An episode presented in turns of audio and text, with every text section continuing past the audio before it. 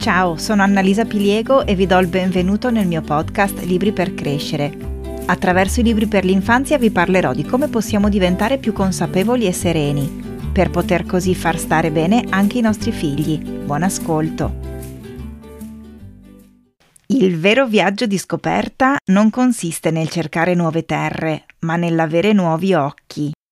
Oggi ho voluto darvi il benvenuto così, con questa famosa frase di Marcel Proust, perché è di viaggi che parleremo oggi. In particolare di viaggi nella natura, intesa sia come madre terra, sia come natura umana. Il libro di oggi, che si intitola Il bambino con le oche, scritto da Arianna Saviolo ed edito da Nui Nui, racconta il viaggio un po' surreale di un bambino e undici oche che decidono di andare alla scoperta del mondo sapendo che non avranno il timore di sentire la mancanza della mamma. Perché, cito le parole del protagonista, una mamma più grande sarà sempre con noi, riferendosi in questo modo a Madre Terra. Subito mi sono venuti in mente i nostri bambini, che appena escono di casa ogni mattina salgono in un'auto per andare a rinchiudersi in una scuola poi escono giusto il tempo di risalire in auto e si rinchiudono in un palazzetto sportivo o in una stanza di catechismo o di musica. Poi escono e di nuovo si rinchiudono in casa perché ormai è sera ed è ora di fare i compiti, la doccia, la cena. I più fortunati hanno i genitori che qualche volta nel fine settimana li portano in montagna o a fare delle passeggiate in mezzo alla natura, ma più spesso il sabato e la domenica sono giornate di defaticamento sul divano, con gli occhi incollati al televisore. Il risultato è che i bambini di adesso si ammalano molto di più perché passano troppo tempo in luoghi chiusi, ingrassano più facilmente perché fanno meno movimento, hanno, in linea di massima, meno fantasia perché hanno meno occasioni di fare scoperte e di inventare attività per intrattenersi e molte più occasioni di fare attività già strutturate. La pedagogia ha già ampiamente descritto come la natura sia un ambiente privilegiato nel compito di far apprendere. Basti pensare a quanto favorisca la stimolazione sensoriale attraverso tutti e cinque i sensi. La vista, per esempio quando guardiamo i colori meravigliosi dei fiori in primavera o delle foglie in autunno, l'olfatto, quando sentiamo l'odore di resina nei boschi, il tatto, ogni volta che camminiamo scalzi sull'erba o sulla sabbia, il gusto, quando assaporiamo una mela, magari colta direttamente dall'albero, l'udito, quando sentiamo il cinguettio degli uccelli, il finire delle cicale. La natura poi è una sorgente infinita di informazioni che il bambino può assorbire se gliene viene offerta la possibilità e a mano a mano che cresce impara a catalogare queste informazioni, a organizzarle, a comprenderle e a fare collegamenti logici e ragionamenti, andando così a strutturare un bagaglio personale di conoscenze ed esperienze che faranno da base agli apprendimenti successivi. La natura insegna anche la calma e la pazienza, dimostrando che c'è un tempo per ogni cosa e che bisogna imparare ad aspettare. Il tutto è subito non esiste in natura. La natura non ha fretta. Per quanto possiamo desiderare le fragole a novembre, non ce le donerà prima che arrivi la primavera. Un bocciolo appena spuntato non si apre da un momento all'altro e un pulcino non impara a volare appena esce dal guscio. Insegna poi che ci deve essere equilibrio, perché quando questo viene a mancare, lei reagisce per ripristinarlo e infatti è in costante mutamento. L'acqua del mare e dei fiumi è un modello di adattamento agli ostacoli della vita. Gira intorno alla roccia, la plasma, lasciando il segno del suo passaggio nel tempo, ma non si lascia fermare. Insegna poi la bellezza e l'armonia perché ci regala spettacoli che sanno emozionare profondamente. Ci insegna ad essere operosi, come le api e le formiche, senza fretta ma con costanza e ordinatamente. E insegna l'umiltà e la generosità perché dà tutto quello che ha senza aspettarsi niente in cambio e senza pretendere niente. Conosco tanti bambini che fanno fatica a distinguere le quattro stagioni perché le vedono scorrere sempre solo dalla finestra di qualche edificio circondato da altri edifici. Tanti di loro vedono la natura ridotta a un prato e qualche albero nel parchetto vicino a casa e sono talmente poco abituati ed educati a considerare la natura come qualcosa di vivo che a volte al parco si intrattengono tirando le fronde più basse degli alberi nel tentativo di staccarle, oppure staccando le foglie dai cespugli, o ancora tirando sassi a un cane che passa da solo o ai piccioni che si fermano vicino a loro. molto spesso davanti agli occhi distratti di un genitore che non interviene e nel frattempo butta a terra il mozzicone della sigaretta appena fumata. Invece, ogni bambino andrebbe istruito ad avere cura dell'ambiente, perché non ha senso insegnare nelle scuole a fare la raccolta differenziata dei rifiuti se poi a casa vedono buttare via il cibo solo perché è avanzato, o se vedono i genitori buttare dove capita per la strada gli scontrini o la bottiglietta di plastica vuota o la gomma da masticare che si sono stancati di tenere in bocca. Se nessuno dice loro che la natura è viva, è importante e va rispettata e amata. Noi adulti abbiamo il dovere di accompagnare i nostri bambini alla scoperta di tutto questo. A volte basta una semplice passeggiata senza fretta per condividere con loro la bellezza della natura, respirare l'odore dell'erba appena tagliata, contare insieme a loro i petali di un fiore, provare a scorgere le sfumature di colore sulle ali leggere di una farfalla, guardare il bianco accecante delle cime innevate delle montagne illuminate dal sole, spingerli a sentire quanto è ruvida la corteccia di un albero o arrampicarsi su un albero senza trasmettere loro il timore di cadere, raccogliere insieme le foglie in un giardino o le conchiglie in riva al mare, scegliendole tra quelle che ci piacciono di più. E si può fare ancora di più. Si possono utilizzare, per esempio, i legnetti, i sassolini, le cose che ci portiamo a casa dalla passeggiata per creare insieme a loro dei lavoretti che per un po' ci rimarranno come ricordo di quel momento trascorso insieme e mentre lo facciamo ci danno l'opportunità di verbalizzare e commentare l'esperienza vissuta e le caratteristiche degli oggetti che ci ha regalato in modo da aumentare il bagaglio lessicale e di conoscenze dei nostri figli. Nel libro Il bambino con le oche, il protagonista vive in mezzo alla natura, sulle rive di un profondo lago verde circondato dalle montagne, dove si diverte a curiosare tra le rocce e legni levigati dall'acqua e a cercare tesori tra le alghe secche e i sassolini colorati. È qui che trova le uova di quelle che poi diventeranno le sue compagne di viaggio ed è grazie a loro che trova la motivazione per partire. Il click nella sua testa scatta quando un vecchietto, che secondo la mia personale interpretazione rappresenta le abitudini, le cose che vengono insegnate da sempre e che vengono assorbite senza un filtro che ci porti a chiederci perché si faccia così e se esista anche un altro modo di considerare le situazioni e la natura umana, gli racconta che il destino delle oche non è quello di crescere gentili ed educate, ma quello di ingrassare per essere mangiate.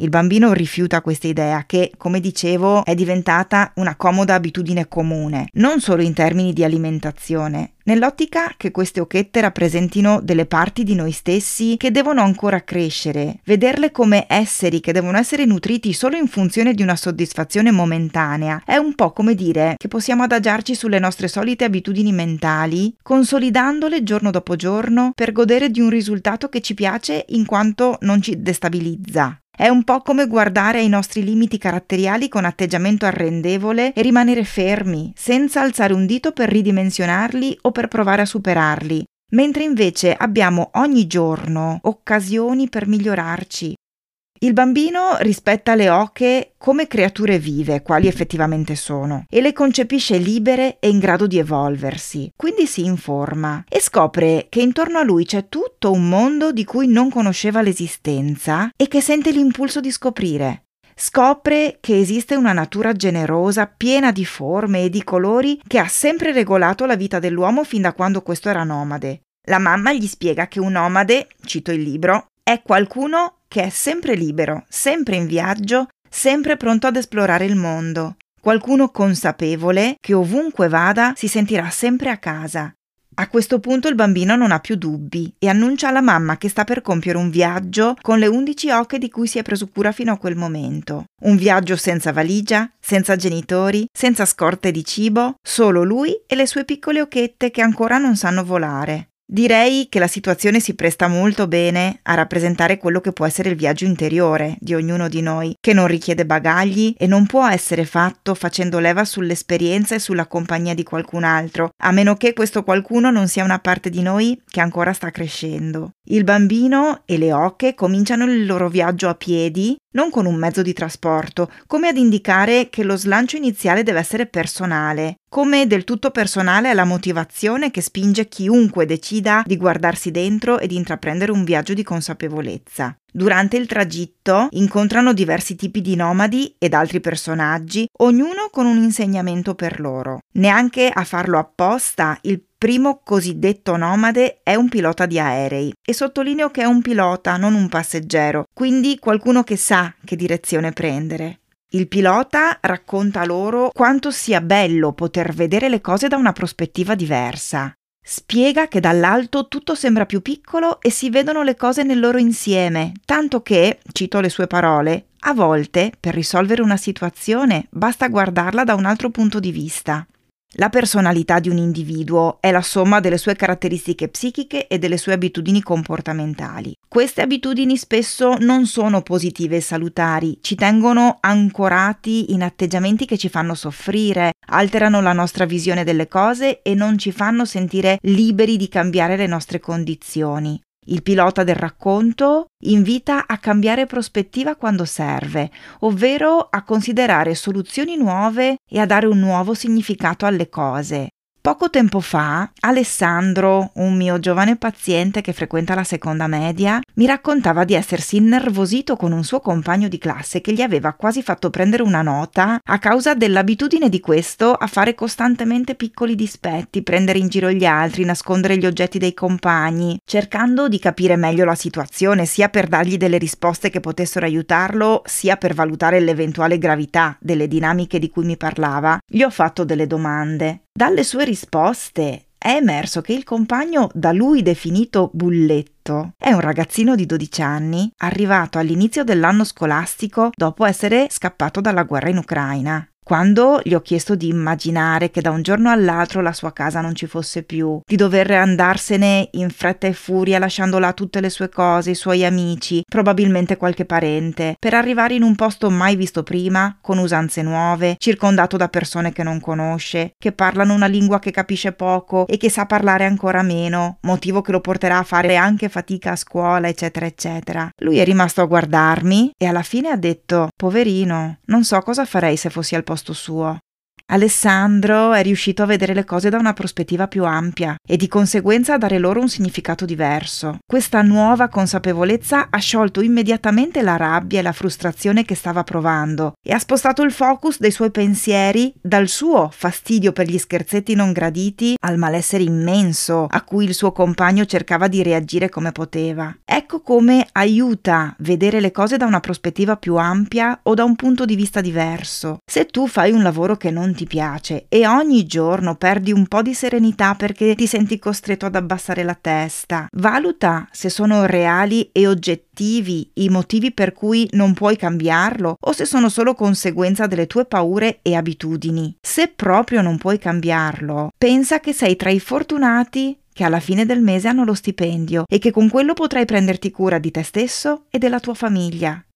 Se una persona cara ti ha fatto sentire tradita e delusa o tradito e deluso, invece di arrabbiarti e di pensare che capitano tutte a te, Prova a parlarne con quella persona per capire il suo punto di vista, che potrebbe anche stupirti smontando le tue interpretazioni rispetto al suo comportamento. E se proprio non è in sintonia con i tuoi valori, allora considera che ha alzato il livello della tua consapevolezza e ti ha dato elementi nuovi per valutare con più obiettività il rapporto che hai con lui o con lei. Se vivi un periodo in cui ti senti sopraffatto dagli impegni e sei convinto che non ce la farai mai, prova a dare delle priorità alle mille cose e con concentrati su quelle senza sensi di colpa per quelle che lascerai in secondo piano. Puoi anche provare a delegare qualcuno che faccia qualcosa al posto tuo, anche se il risultato non dovesse essere esattamente come lo vorresti. Il secondo nomade è un ragazzo che viaggia per il mondo passando di costa in costa sulla tavola da surf insieme alla sua inseparabile amica tartaruga. Al momento di congedarsi, il ragazzo saluta i dodici, il bambino e le oche, dicendo Ricordatevi, a volte, quando non sapete quale strada prendere, basta lasciarsi andare e farsi trasportare dalla corrente. Non sta dicendo di andare dove tira il vento, dove conviene, ma di fluire, di accettare, di non opporre resistenza ai fatti della vita, di avere un atteggiamento aperto e disponibile al cambiamento, proprio come l'acqua che scorre. il che significa imparare a fidarsi degli eventi e a fare le cose in modo spontaneo, senza preoccuparsi, cioè senza prendersi in anticipo il pensiero di quello che sarà. Un conto è avere la padronanza delle nostre azioni, questo richiede lucidità e consapevolezza. Un altro, ben diverso, è voler avere il controllo su quello che succede, il che implica rigidità, bisogno di sicurezza e di stabilità e difficoltà ad accettare che la vita scorre e tutto cambia, anche se non vorremmo. Se opponiamo resistenza alle situazioni che ci spaventano o che escono dai nostri progetti, le cose capiteranno lo stesso, ma ci farà molto più male perché non le accogliamo con un atteggiamento mentale elastico. Il lasciarsi andare di cui parla il surfista è il sapersi adeguare alle situazioni pur senza avere certezza del percorso, mettendo da parte la paura, l'insicurezza, la scarsa autostima. È semplicemente vivere, Penso a tutte le volte che ci capita di dover partecipare a una cena o a un evento a cui siamo stati invitati e a cui non vorremmo andare, ma che per qualche motivo non riusciamo a dire di no. Aspettiamo quel momento con pesantezza, chiedendoci continuamente ma chi ce lo fa fare, cercando scuse plausibili per tirarci indietro prima che sia troppo tardi. Poi però arriva il momento, ci rassegniamo Facciamo un bel respiro, ci prepariamo come l'occasione richiede, ci presentiamo e la serata inizia e quasi sempre, magicamente, dopo poco ci accorgiamo con stupore che ci stiamo divertendo. Questo è quello che succede anche a tanti bambini che all'ingresso della scuola materna si attaccano alle gambe della mamma e cominciano a piangere perché non vogliono lasciarla andare. Poi però si lasciano prendere per mano dalla maestra che li accompagna dagli altri bambini che stanno già giocando e si dimenticano che lì a due passi c'è la mamma che se ne sta andando. Un altro esempio di quanto diventi tutto più facile lasciando fluire le cose mi viene da mio cugino. Una volta ero al parco con lui e con la sua bambina, che all'epoca aveva forse 4 anni. Lei cercava di arrampicarsi in una di quelle casette di legno dove si sale con le scale, reti fatte di corde, pedane oblique, ma eh, era un po' bloccata. Intanto lui era terrorizzato che cadesse perché qualche anno prima la figlia maggiore si era rotta un braccio cadendo da una di quelle costruzioni e le diceva dove mettere i piedi e le mani per spostarsi e arrivare fino allo scivolo, finché gli ho detto di rimanere lì vicino pronto ad aiutarla, ma che smettesse di darle istruzioni, in modo da lasciarla giocare a modo suo, lasciandole il tempo di guardare e valutare i possibili percorsi, di prendere da sola le misure per i passi da fare, di capire dove afferrarsi per non cadere. In fondo era un gioco pensato per i bambini. Nel momento stesso in cui lui si è zittito, lei ha osato sperimentare e mettere i piedi dove prima non ci aveva neanche provato ed è andata con calma ma senza esitazioni fino alla meta.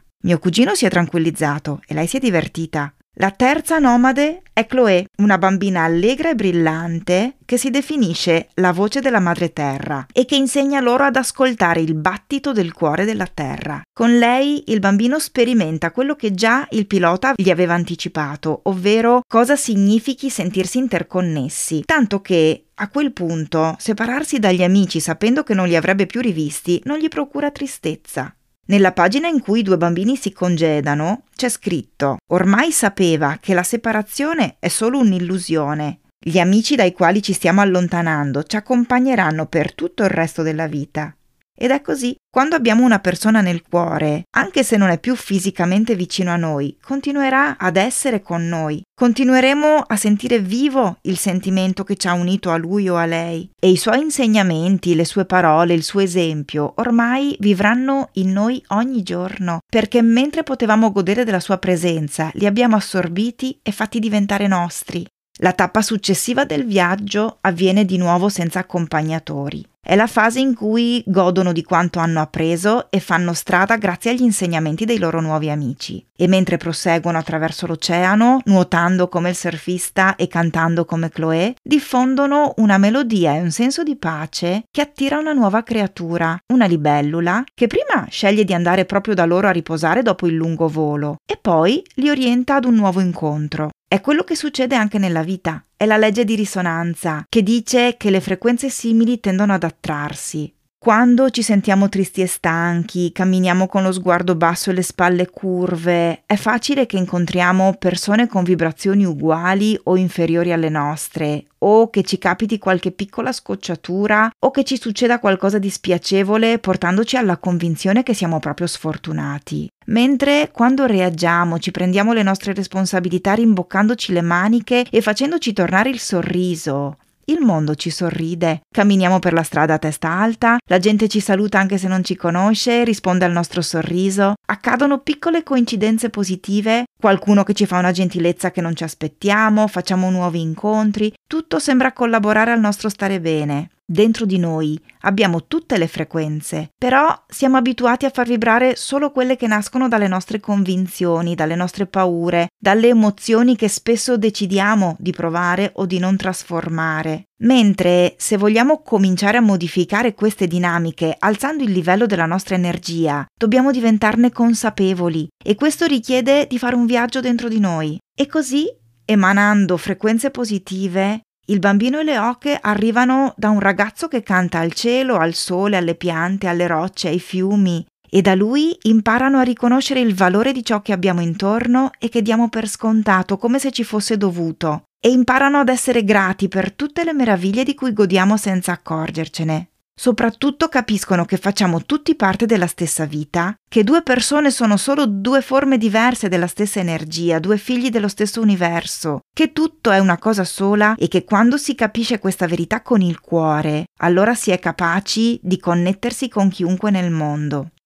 L'ultimo incontro avviene con una famiglia molto operosa che riesce a non farsi mancare niente grazie alla sua capacità di vivere in comunione con la natura, rispettando i suoi ritmi, adattandosi alle stagioni e sapendo trarre il meglio dai suoi doni, grazie alla collaborazione di tutti i membri della famiglia, costantemente impegnati e bene organizzati, come uno sciame di api.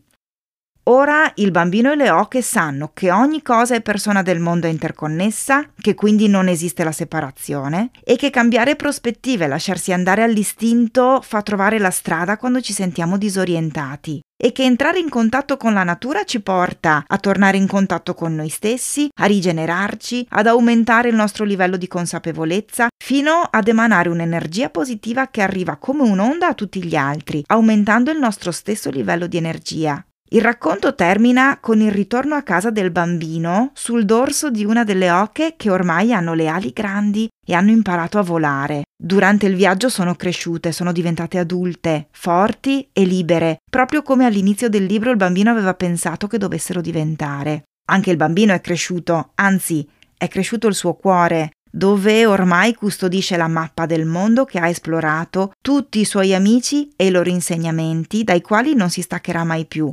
Ecco cosa succede quando scegliamo di vincere la paura di guardarci dentro, quando decidiamo che è il momento di esplorare i nostri territori interiori senza giudicare quello che incontriamo dentro di noi, senza scappare da noi stessi e mantenendoci aperti a ciò che per noi è ancora nuovo e sconosciuto. Mettersi in cammino dentro di noi significa guardarci dentro per vedere chi siamo veramente, smettendo di identificarci con le nostre idee, le nostre abitudini e i ruoli che siamo abituati a recitare nella vita di tutti i giorni. Se rimaniamo ad un livello di conoscenza di noi stessi superficiale, sarà molto più difficile che avvengano dentro di noi in modo duraturo i cambiamenti positivi che desideriamo. Per quanto mi riguarda, ringrazio Saverio e Fabio perché mi sostengono da tanti anni mentre compio il mio viaggio interiore e ringrazio Simone che è in ogni pagina di questo libro e che mi ha inculcato l'idea che la natura gioca un ruolo fondamentale nel tornare in contatto con noi stessi. Vi aspetto al prossimo episodio e auguro buon viaggio a tutti noi. Prima di riimmergerti nella frenesia quotidiana, ritagliati qualche minuto per riflettere sui contenuti di questo episodio e se l'hai trovato utile iscriviti al mio podcast sulla piattaforma che preferisci. Ti aspetto il prossimo lunedì.